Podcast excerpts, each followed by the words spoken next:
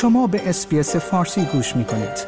با رفتن به sbs.com.au به اخبار و گزارش های بیشتری دست خواهید یافت.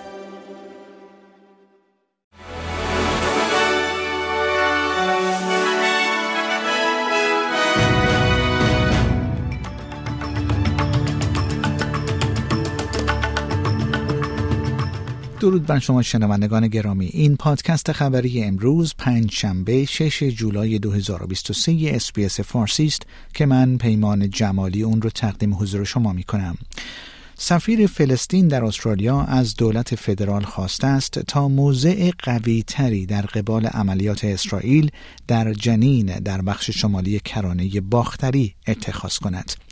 ارتش اسرائیل می‌گوید این عملیات دو روزه زیر ساختها و انبارهای تسلیحاتی را هدف قرار داده و دوازده نفر را که مقامات اسرائیلی آنها را جنگجویان می‌دانند کشته شدند. یک سناتور برجسته بومیان در استرالیا از استرالیایی ها خواسته است که قوی بمانند. این در حالی است که تحقیقات نشان می‌دهد که بومیان استرالیایی میزان حیرت آوری از تبعیض را در اماکن کاری تجربه می کنند آخرین داده های شورای موسوم به شورای گوناگونی استرالیا که امروز پنجشنبه 6 جولای منتشر شد نشانگران است که 59 درصد از کارمندان بومی و جزیره نشینان تنگه تورس امسال در اماکن کاری با تبعیض یا آزار و اذیت مواجه شدند. دولت فدرال استرالیا مدعی است که شرکت های مخابراتی باید به مشتریان خود کمک های مالی ارائه دهند تا دسترسی به کار، تحصیل و سایر خدمات مهم را از دست ندهند. دولت معتقد است که این امر مسئولیت های اجتماعی آنها را با الزامات مشابه برای شرکت های انرژی مطابقت می دهد. میشل رولند وزیر ارتباطات استرالیا به اداره ارتباطات و رسانه استرالیا دستور داده است تا یک سری از استانداردهای قابل اجرا برای مخابرات را تا اول ژانویه 2024 معرفی کند.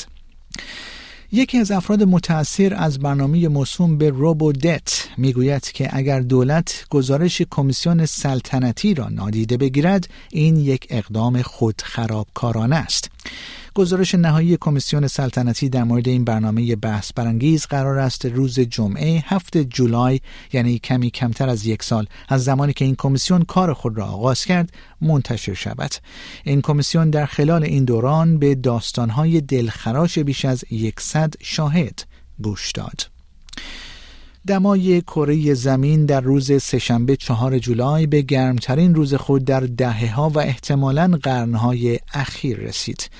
بر اساس گزارش Climate Reanalyzer دانشگاه مین بر اساس ابزار رایج مبتنی بر داده های ماهواره ای مشاهدات و شبیه سازی های کامپیوتری میانگین دمای کره زمین در روز سه‌شنبه به بیش از 17 درجه سانتیگراد رسید. و ده ها ربات از جمله چندین انسان نما قرار است در کنفرانسی که توسط آژانس فناوری سازمان ملل در سوئیس سازماندهی شده است حضور یابند تا ظرفیت های خود را برای کمک به دستیابی به یک سری اهداف جهانی غیر ممکن به نمایش بگذارند هفته هدف توسعه پایدار سازمان ملل موسوم به SDGs که در سال 2015 وضع شد اهدافی برای بهبود زندگی بشر و کره زمین تا سال 2030 است. این اهداف اگرچه اکنون به طور گسترده به عنوان اهدافی دور از انتظار تلقی می شوند. یک روز پیش از این کنفرانس به اعضای رسانه ها پیش نمایشی از برخی از ربات هایی داده شد که در این رویداد به نمایش گذاشته خواهند شد. انتظار می رود حدود پنج هزار نفر در این کنفرانس حضور یابند.